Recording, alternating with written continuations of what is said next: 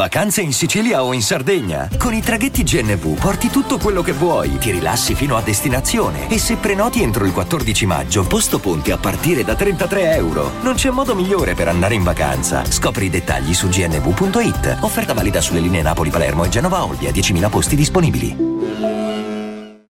Benvenuto nel podcast di Warren Buffett Italia. Curiosità, citazioni e metodo di investimento di uno degli uomini più ricchi al mondo. Ciao a tutti, sono Marco, gestore della pagina Instagram Warren Buffett Italia. In questo episodio parleremo del settore tecnologico. Lo faremo insieme a Francesco, analista finanziario che si definisce un insider della finanza. Ciao Francesco. Ciao, buongiorno a tutti. La tecnologia ha da sempre avuto un ruolo predominante nella vita dell'uomo. Ha contribuito all'evoluzione nelle diverse epoche e ha sempre influenzato la cultura e la società. Nell'ultimo secolo la tecnologia ha avuto uno sviluppo incredibile nella gestione e nel trattamento delle informazioni. Assunto un'importanza strategica per le organizzazioni e per i cittadini, come l'effetto del boom di internet avvenuto negli anni 90, oggi l'informatica, gli apparecchi digitali, i programmi di software e le telecomunicazioni sono i pilastri di cui si regge la società moderna. Francesco, come si ripercuote tutto questo nei mercati finanziari? Quali sono i più importanti settori tech in ambito finanziario? Sì, allora, eh, dal punto di vista proprio teorico, eh, il settore information technology eh, si distingue in diverse categorie. Esistono sostanzialmente una decina di eh, macro categorie entro le quali vengono classificate le società di information technology. Il, il grosso, diciamo una buona metà di questo comparto è rappresentato dalle società eh, di software, quindi che producono eh, dei servizi, dei prodotti che, o degli applicativi che vengono utilizzati per uh, un una determinata necessità. Le più importanti ovviamente sono Microsoft, Adobe, Oracle, SAP, eccetera, eccetera. Segue poi una parte uh, di, del comparto che è invece quello di uh, computer e device, quindi la parte hardware, tra virgolette, del uh, dell'information technology, la più famosa è senza dubbio Apple. Uh, poi ci sono già una parte invece, uh, sempre hardware, dei semilavorati, no? quindi dei prodotti che vengono utilizzati all'interno dei vari computer, dei vari, dei vari wearable o dei vari iPad, che sono appunto i semiconduttori i, i microchip. I più famosi produttori sono AMD, Intel, Nvidia. E poi ci sono tutti quei player che si occupano di eh, media, comunicazione, cioè mettono a disposizione una piattaforma eh, come se fosse una sorta di eh, servizio di, eh, di, si chiama appunto eh, software as a service come Netflix, Facebook, Google, Amazon, Alibaba, Shopify, eccetera, eccetera, che appunto offrono la loro piattaforma per un det- una determinata necessità, condividere delle foto, inviare delle mail, um, mettere in vendita un articolo, eccetera, eccetera. Poi c'è una parte legata ai professional service, quindi tutta la parte di consulenza, uh, assistenza ecco, al prodotto, le più famose sono Cisco e, e Accenture. Uh, poi c'è una parte legata all'electronic equipment, eh, questa è una parte un po' meno conosciuta, no? però tutta la parte di sensori, eh, di cavi, quindi tutta la parte che è sempre hardware ma eh, ha minore valore aggiunto. Eh, I più famosi sono Dolby, Amphenol e Honeywell. E, e poi c'è tutta una parte che si sta evolvendo eh, soprattutto nell'ultimo periodo, che è quello legato all'infrastruttura. Uh, l'infrastruttura più famosa è ovviamente quella che conosciamo sotto il nome del cloud, ma ci sono anche diverse, uh, diversi tipi di infrastruttura. Ci sono per esempio infrastruttura dei pagamenti digitali, quindi Visa, Mastercard, poi c'è quella appunto come ho detto del cloud in cui c'è Amazon che primeggia assieme a Microsoft, Alibaba e Google e poi ci sono proprio eh, i società che gestiscono questi centri di storage come per esempio Equinix, che è una società che magari qualcuno non conosce ma che, ehm, visto che in, viviamo in, in un'epoca in cui il, lo stoccaggio di dati diventa sempre più importante, sta acquisendo sempre più importanza. Eh, poi infine sono, c'è l'ultimo comparto che è legato invece alla sharing economy e all'intelligenza artificiale. La parte di sharing economy per il momento ha diciamo non tantissime società uh, che sono quotate, diciamo la più famosa è Uber o Lyft, se vogliamo, ma ci sono anche altre società come magari prossima alla quotazione sarà Airbnb, insomma la sharing economy è sostanzialmente un, uh, un, comparto del settore tecnologico in cui tu hai un bene, lo condividi con un'altra persona, con un altro cliente eh, in cambio di un determinato prezzo. Invece per quanto riguarda l'intelligenza artificiale, eh, questo è un, sicuramente è forse l'aspetto più interessante dell'information technology, ma sta avendo, come dire, eh, delle, degli sviluppi che sono, tra virgolette, relativamente lenti, nel senso che Uh, per sviluppare una, uno smart building o un veicolo che si muove da solo, ovviamente potete immaginare c'è bisogno di tantissima uh, ricerca, di tantissime prove ed è per questo che per esempio Google con la sua Waymo sta lavorando ormai da più di dieci anni, no? così come Tesla, a questi veicoli che si muovono da soli. Uh, anche la stessa Intuitive Surgical, che per esempio è una società che produce Uh, dei, uh, come si chiamano, dei uh, macchinari che sono in grado di assistere o addirittura operare in maniera quasi autonoma un, un, paziente. sono dei macchinari che sono estremamente sviluppati dal punto di vista tecnologico, rappresentano ancora una piccolissima parte del mercato, ma che chiaramente andranno sempre più, anche solo guadagnando dall'1% al 2% del mercato, vuol dire eh, insomma, raddoppiare di dimensioni per queste società. Quindi sono sicuramente eh, degli aspetti da considerare, ma ovviamente con un grado di rischio maggiore rispetto a quelle, per esempio, che sono le società del cloud, ecco, per, farci, per intenderci. Certo, e invece quali sono gli indici principali da, di riferimento di questi settori o di tutti i settori ecco, tecnologico? Allora, il problema principale settori del settore tecnologico è che molte società, eh, come puoi immaginare, sono piccole società eh, caratterizzate da trend di crescita molto forti. Um, e un po' diciamo il, il, loro motto è il get big fast, cioè sostanzialmente non importa quali sono i tuoi risultati, l'importante è che tu cresca, raggiunga tanti, tanti clienti, tanta quota di mercato, una volta raggiunto una massa importante sarai in grado di monetizzare il tuo investimento. Ma è un po' quello che sta attuando ancora oggi Tesla. Sì, sì, eh, sicuramente Tesla eh, adesso da, da poco, da, da, qualche mese è, è, cominciato a diventare profittevole, però fino a qualche tempo fa eh, Tesla era assolutamente in un mercato eh, che ha creato lei sostanzialmente, eh, perché è il mercato della tecnologia delle auto elettriche calato nel contesto, nella nicchia del lusso e eh, caratterizzato da un fortissimo, fortissimo trend di crescita, ma ovviamente ehm, soprattutto considerato che l'automotive è uno dei settori a maggior necessità di ricerca e sviluppo assieme al farmaceutico, eh, queste società hanno necessità di investire un ammontare abnorme di denaro all'inizio, upfront, prima di diventare profittevoli. E, eh, parliamo di una società che per diventare profittevole ha dovuto aspettare di raggiungere 20 miliardi di fatturato. Ecco. Quindi ovviamente... E, e quasi 10 eh, anni. Quindi. Esatto, esatto, esatto. No, cioè, sicuramente si parla di uh, trend di crescita di lungo periodo, però come insomma, ci sono stati su uh, trend di successo, no? come è stato per, per, Tesla, ci sono stati anche molti casi in cui la business idea della società era assolutamente giusta, le prospettive erano assolutamente uh, dire, favorevoli, ma purtroppo il sentiment degli investitori è venuto meno in quel periodo e questo ha decretato un po' il, il fallimento no, di queste società. Per questo motivo, per rispondere alla tua domanda, non esiste un ratio eh, ideale no, per questo tipo di società in banca ed è la ragione per la quale eh, le quotazioni di queste società sono estremamente volatili ed estremamente eh, esagerate, eh, per dire abbastanza esagerate, perché molte volte si guarda, eh, l'unico ratio che si può guardare che è, è relativamente attendibile è il rapporto tra, tra enterprise value, quindi la, la market cap, la capitalizzazione di mercato più la posizione finanziaria netta della società in rapporto ai ricavi. Perché in rapporto ai ricavi? Perché queste società non sono in grado né di generare un EBITDA positivo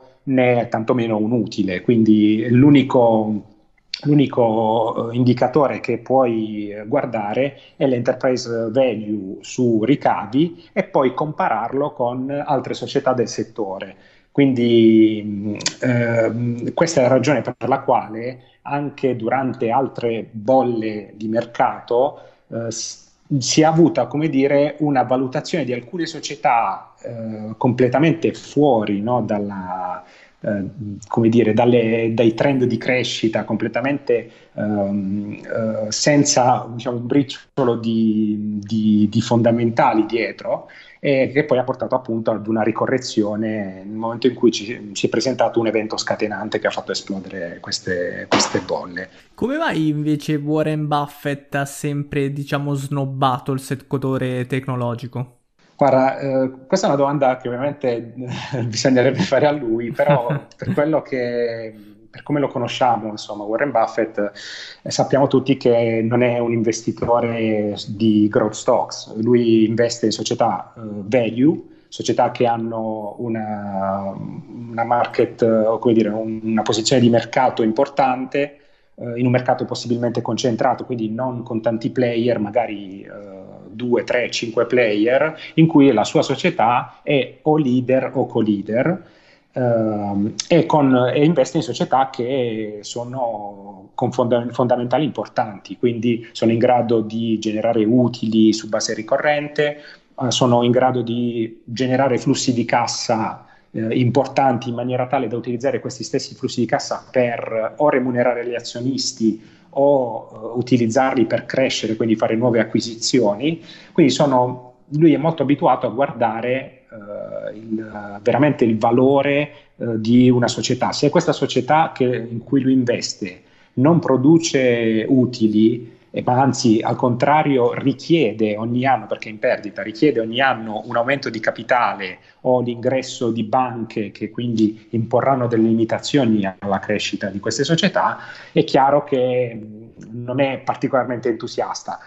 Immagina te che fai l'acquisto di, una, so, di un immobile che però non, non produce nessun tipo di, eh, di, income, nessun tipo di entrata, anzi sei tu che ogni anno ci devi pagare tot euro di, di manutenzione. È chiaro che non è un, un investimento eh, che almeno nel breve può soddisfare. Ecco. ecco. perché Buffett dice no o diciamo non è entusiasta di, di investire in queste società? Perché ehm, la maggior parte del trend di crescita di queste società è legato al supporto da parte degli azionisti. Eh, mi spiego, se una società, come ti dicevo, ehm, come può essere, non so, una Shopify, una Square, una Spotify, eh, una Twilio, no? sono tutte società eh, growth che Um, però bruciano ogni anno 100-200 milioni di cassa e quindi hanno ogni anno bisogno di emettere nuovo capitale presso gli azionisti e quindi diluire sempre di più gli azionisti. Se in quel momento, in un determinato, un preciso momento storico, questi azionisti si convincono che la società non ha più margini di crescita oppure a causa del coronavirus queste società non cresceranno più come prima, è chiaro che viene meno il supporto degli azionisti e senza il supporto degli azionisti queste società implodono. È già successo in Giappone nel 91, è già successo nella bolla.com del, degli anni 2000. Um, ehm, la storia insomma, ci dovrebbe aver insegnato, e Buffett lo sa bene, che fin tanto che il sentiment del mercato è positivo, non avrai problemi con questo tipo di società. Però poi quando arriva il regolamento dei conti eh, e l'azionista vuole vedere quanto può incassare da quella società, eh, se, se, tu non generi utili, l'azionista ti abbandona. È un po' questo il motivo, secondo me. Certo, hai citato appunto la bolla delle dot com dove Warren Buffett, eh, pur magari avendo la possibilità, non comprò nulla in borsa, vedendo l'intero mondo arricchirsi e poi però la, la storia gli ha, gli ha, dato ragione perché appunto infatti, la, la bolla infatti. scoppiò ma infatti, guarda, se tu guardi come andò il portafoglio di Warren Buffett in quel periodo lì rispetto a quanto perse il mercato, eh, si, proprio si racconta di, di storie completamente diverse. Guarda, mi sembra devo ammettere, ci sono molte similitudini rispetto al periodo attuale. No? Il periodo attuale, cioè Warren Buffett, tra virgolette, è sotto attacco, nel senso che non sta tutti comprando. gli dicono bravo, non sta comprando, eh, non, eh, sta sottoperformando il mercato, alcuni dicono. Ha perso eh, il tocco magico. Bravissimo, bravissimo. Però eh, ragazzi, eh, si parlava della stessa, esattamente delle stesse cose nel, tra il 95 e gli anni 2000, quando il Nasdaq è cresciuto in 5 anni del 400%, quindi stiamo parlando del 100% all'anno, è chiaro che cioè, o sei un investitore completamente folle che mette tutti i suoi soldi su growth stocks, oppure veramente non, cioè, prendi delle decisioni in maniera razionale sulla base dei fondamentali. Tant'è che poi cosa è successo? Allo scoppio della bolla.com, quelle società hanno perso, quando non sono fallite, hanno perso i quattro quinti del valore. Allora lì tutti dicevano, oh, Warren Buffett è l'unico che si è salvato durante, durante la crisi. Poi ovviamente è chiaro che è difficile guadagnare in un periodo di forte recessione, anche perché diciamo che la bolla.com ha un po' di, dire, di, trigger, di eventi scatenanti diversi, cioè ci fu la recessione in Giappone, ci fu l'11 settembre, tutta una serie di eventi che, concatenati che nell'arco di due anni hanno portato le, le, le tech a, a, implodere di valore. E per essere ottimisti ho detto 4 quinti del valore, però se pensiamo ad alcune società che adesso brillano nel mercato come Amazon, Amazon perse quasi, se non ricordo male, i 10 undicesimi del valore, se non sbaglio era 110 dollari e scese a 7-8 dollari, quindi insomma eh, puoi capire bene che eh, quando uno non diciamo, guarda i ha fondamentali... Rese- ha resettato completamente il, il settore. Quella... Sì, sì, sì, esatto. Quindi è un po' una scelta. Cioè, cosa vogliamo fare della nostra società? Guardare ai fondamentali oppure guardare alle speranze, alle prospettive? Warren Buffett ha fatto una scelta, secondo me, abbastanza chiara e dire io finché questa società non è in grado di produrmi utili, io non, uh, non ci investo. Ma, è, ma è, lo vedi anche nel portafoglio attuale. Eh? Cioè, per quanto lui abbia delle società, tra virgolette, tech, che rappresentano comunque un buon quarto del suo portafoglio, sono società che sono cash cow, che fanno tantissima cassa, quindi non possono neanche essere eh, identificate come growth stocks dal mio punto di vista.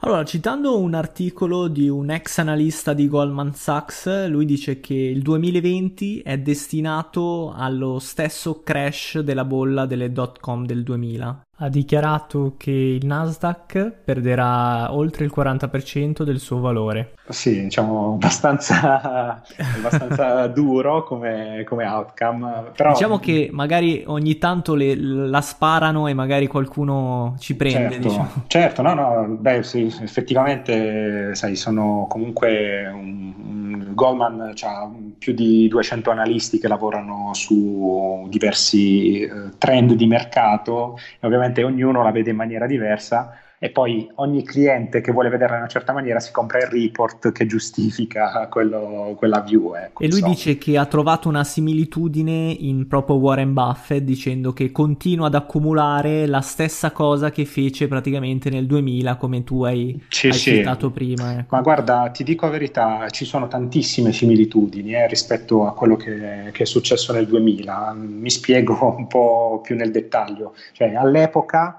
si parlava no, dello sviluppo di internet perché le connessioni iniziavano a diventare sempre più veloci, eh, gli Stati Uniti erano i primi che mm, stavano iniziando a stendere diciamo, manto, fi- insomma, la fibra ottica in giro per, uh, per il loro paese, quindi si, si diceva mh, mm, non ci sarà più una connessione così lenta, si potranno trasferire sempre più dati un mercato che crescerà almeno al 20% l'anno e quindi tutti lì ad investire in società che eh, sono diciamo, il, quelle della new economy, mm-hmm. cioè non ci saranno più società fisiche, ma ci saranno sempre più società digitali. Tant'è che ne sono nate veramente, veramente tante. Cioè, mi ricordo c'era per esempio Elon, che era una società una banca praticamente che era soltanto online e che appunto dava i mutui semplicemente sulla base uh, su una piattaforma online che poi non è una cattiva idea se guardi oggi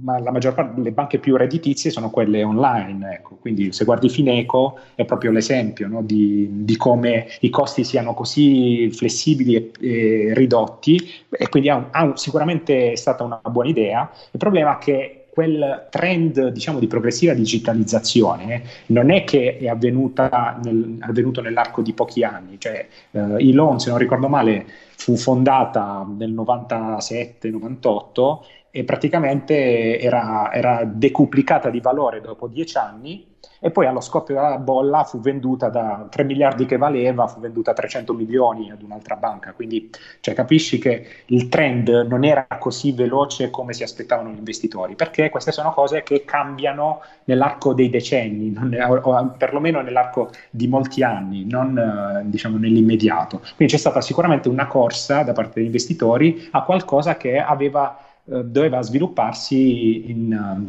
in, tempi un po' più lunghi, ma anche lo stesso 5G e l'Internet of Things di adesso è un po' simile, a, se vogliamo, al, um, alla bolla.com, nel senso che tutti dicono sì, ci sarà uh, uno sviluppo e uno, un aumento delle, diciamo, del trasferimento dei dati perché la connessione sarà ultra veloce, però non abbiamo ancora l'infrastruttura in, in, essere. È vero che molte telecom stanno spingendo e stanno facendo tanti investimenti perché si sviluppi questa, questa infrastruttura, però non c'è ancora l'infrastruttura che possa supportare al massimo la, il trasferimento dei dati. Poi tutti dicono sì, è un mercato che da un trilione che vale adesso arriverà a crescere il 20% l'anno, arriverà praticamente a triplicare nei prossimi dieci anni può essere benissimo, però nessuno sa come era all'epoca del dot com quali saranno i settori che ne beneficeranno di più.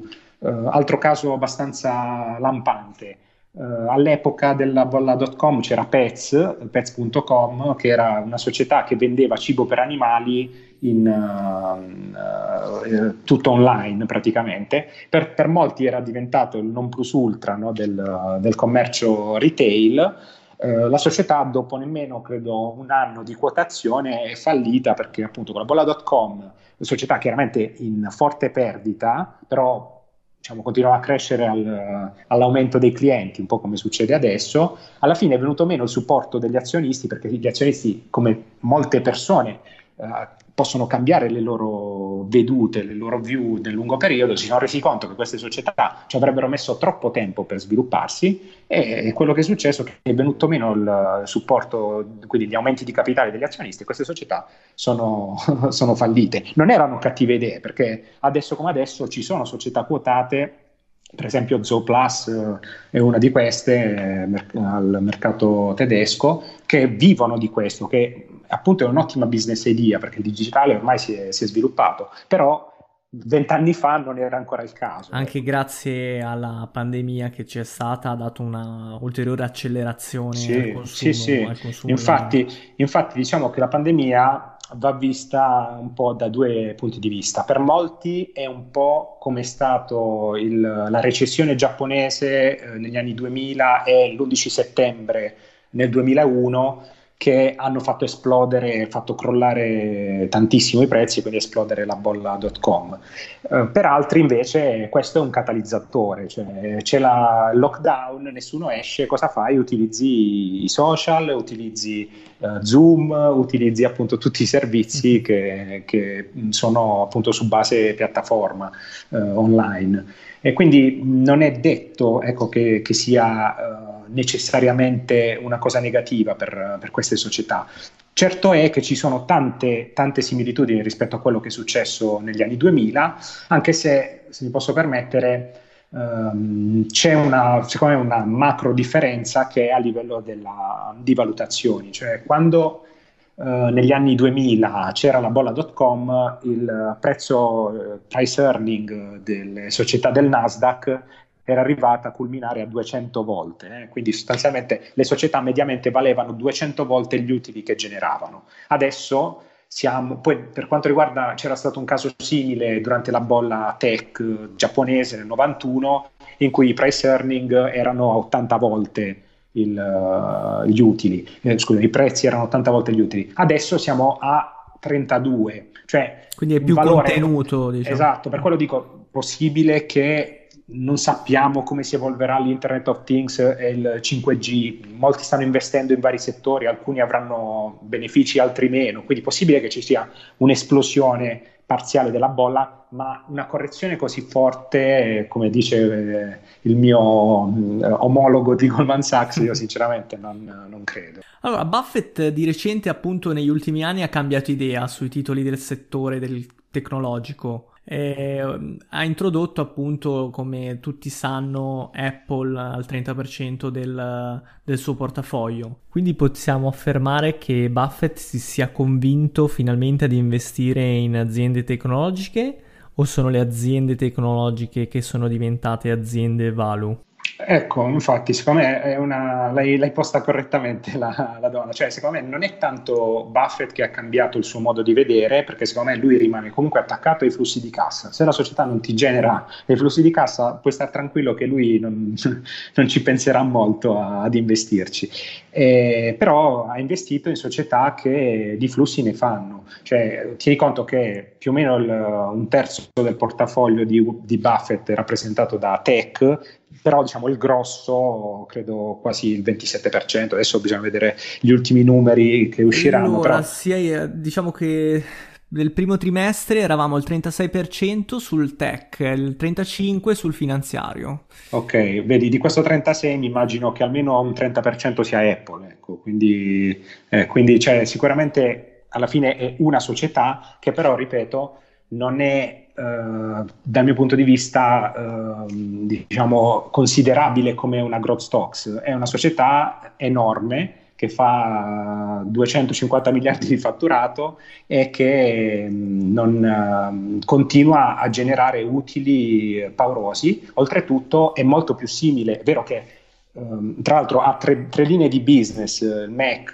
il, gli iPad e gli iPhone che sono sostanzialmente stabili, non è che abbiano una crescita paragonabili a quelle di una growth stocks, eh, ovviamente compensati dalla forte crescita dei servizi e dei, dei prodotti wearable, eh, che però rappresentano ancora poco.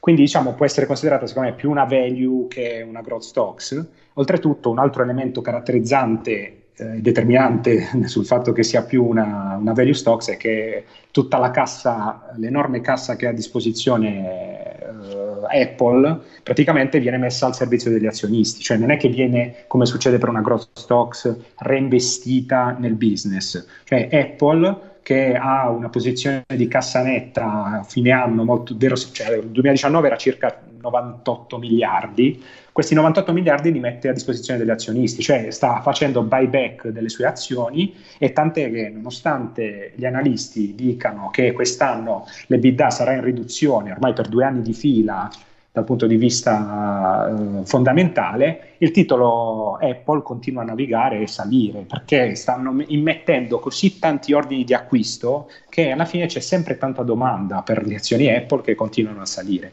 Come ci dicevamo in un altro podcast, questo è un, proprio un elemento caratterizzante di società eh, che sono appunto value e che appunto hanno, continuano a restituire un ritorno di maggiore stabilità ai propri, ai propri, azionisti. Quindi questa è la prima cosa che va detta. Le altre due, gli altri due stake più importanti di, uh, di Warren Buffett sono due società, sono VeriSign e Stone Co., Uh, VeriSign, come sappiamo, è praticamente la società che si occupa di registrare i domini uh, internet e guadagna appunto una commissione sulla registrazione, quindi praticamente è una società che se vuoi nel suo è monopolista, un business assolutamente scalabile perché comunque cioè, più siti ci saranno, più persone dovranno rivolgersi a VeriSign per registrare i loro domini ehm, con un business molto scalabile perché appunto la commissione non è un qualcosa di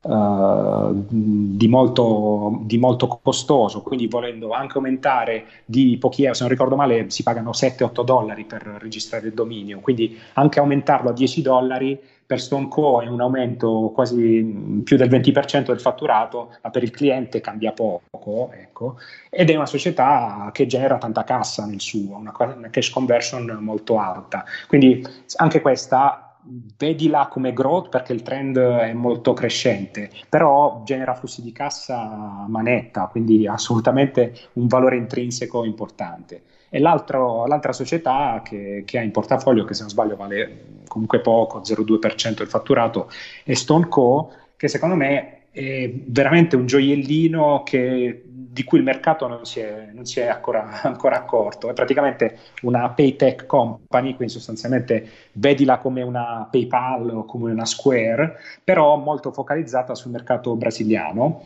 Uh, Warren Buffett ci ha investito nel 2018 da quando c'è stato il, l'IPO e praticamente ehm, perché ci ha investito magari in questa società? Lui sai, ce l'ha molto col mercato americano perché ovviamente conosce bene e sa che è un mercato che è sempre in crescita. Perché ha voluto in questo caso investire nel mercato brasiliano? Perché il tasso di penetrazione dei pagamenti digitali in Brasile è molto meno sviluppato, molto meno elevato rispetto a quello che, che è negli Stati Uniti. Adesso non ho le cifre esatte, però se non sbaglio negli Stati Uniti praticamente quasi addirittura due acquisti su tre uh, sono fatti in maniera digitale o tramite carta Uh, in, in, Brasile stiamo parlando ancora del 20%, mhm. quindi mm-hmm. capisci, c'è molta, molta, e la media globale penso siamo intorno al 40-45, quindi uh, è chiaro che c'è molto upside per una società del genere ed effettivamente se tu guardi i fondamentali della, della società sono impressionanti, cioè una società che già adesso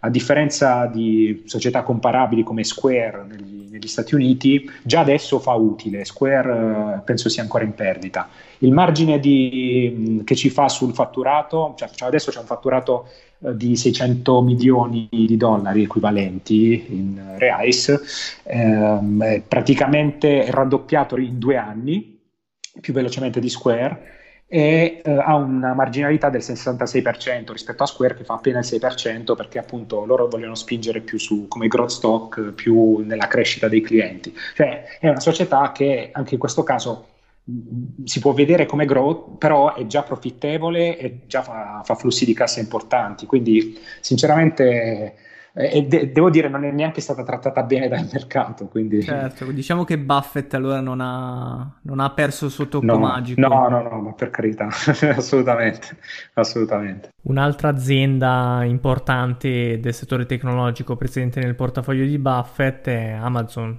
di cui lui ha dichiarato di, di, aver commesso un errore a non aver investito prima in Amazon, quindi si è dichiarato anche quasi uno stupido a non averlo fatto prima. Sì, anche lì secondo me molta, diciamo, c'è molta letteratura sulla, sulla questione, perché ricordiamoci che quando lui ha investito quei 900 milioni di dollari in Amazon, ehm, la società era profittevole, insomma non l'ha fatto prima perché la società non era ancora profittevole, quindi ovviamente per come lui, no? per, mh, perché guarda appunto a società che producono utili e flussi di cassa positivi, Amazon non rispecchiava ancora i canoni eh, di società eh, target per Berkshire Hathaway. Adesso come adesso Amazon ha una posizione dominante, un terzo del mercato eh, dell'e-commerce americano, un 10-15% del mercato mm, europeo,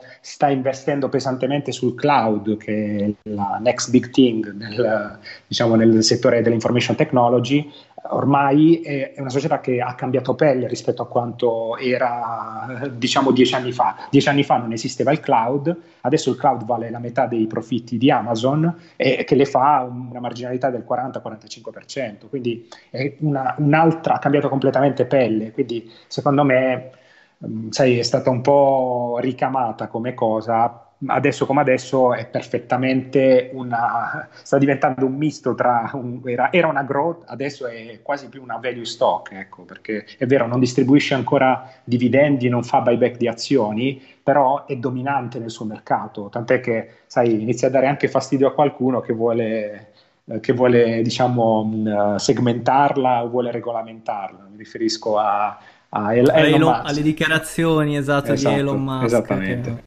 Siamo in chiusura, grazie mille a tutti per averci seguito, grazie ancora a Francesco, consiglio a tutti di seguirti sulla tua pagina Instagram Renegade Insider Finanza. Ciao a tutti, ciao Francesco. Ciao, ciao ciao.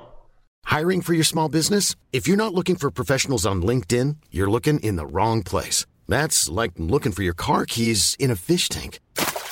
LinkedIn helps you hire professionals you can't find anywhere else, even those who aren't actively searching for a new job but might be open to the perfect role. In a given month, over 70% of LinkedIn users don't even visit other leading job sites. So start looking in the right place. With LinkedIn, you can hire professionals like a professional. Post your free job on linkedin.com slash people today.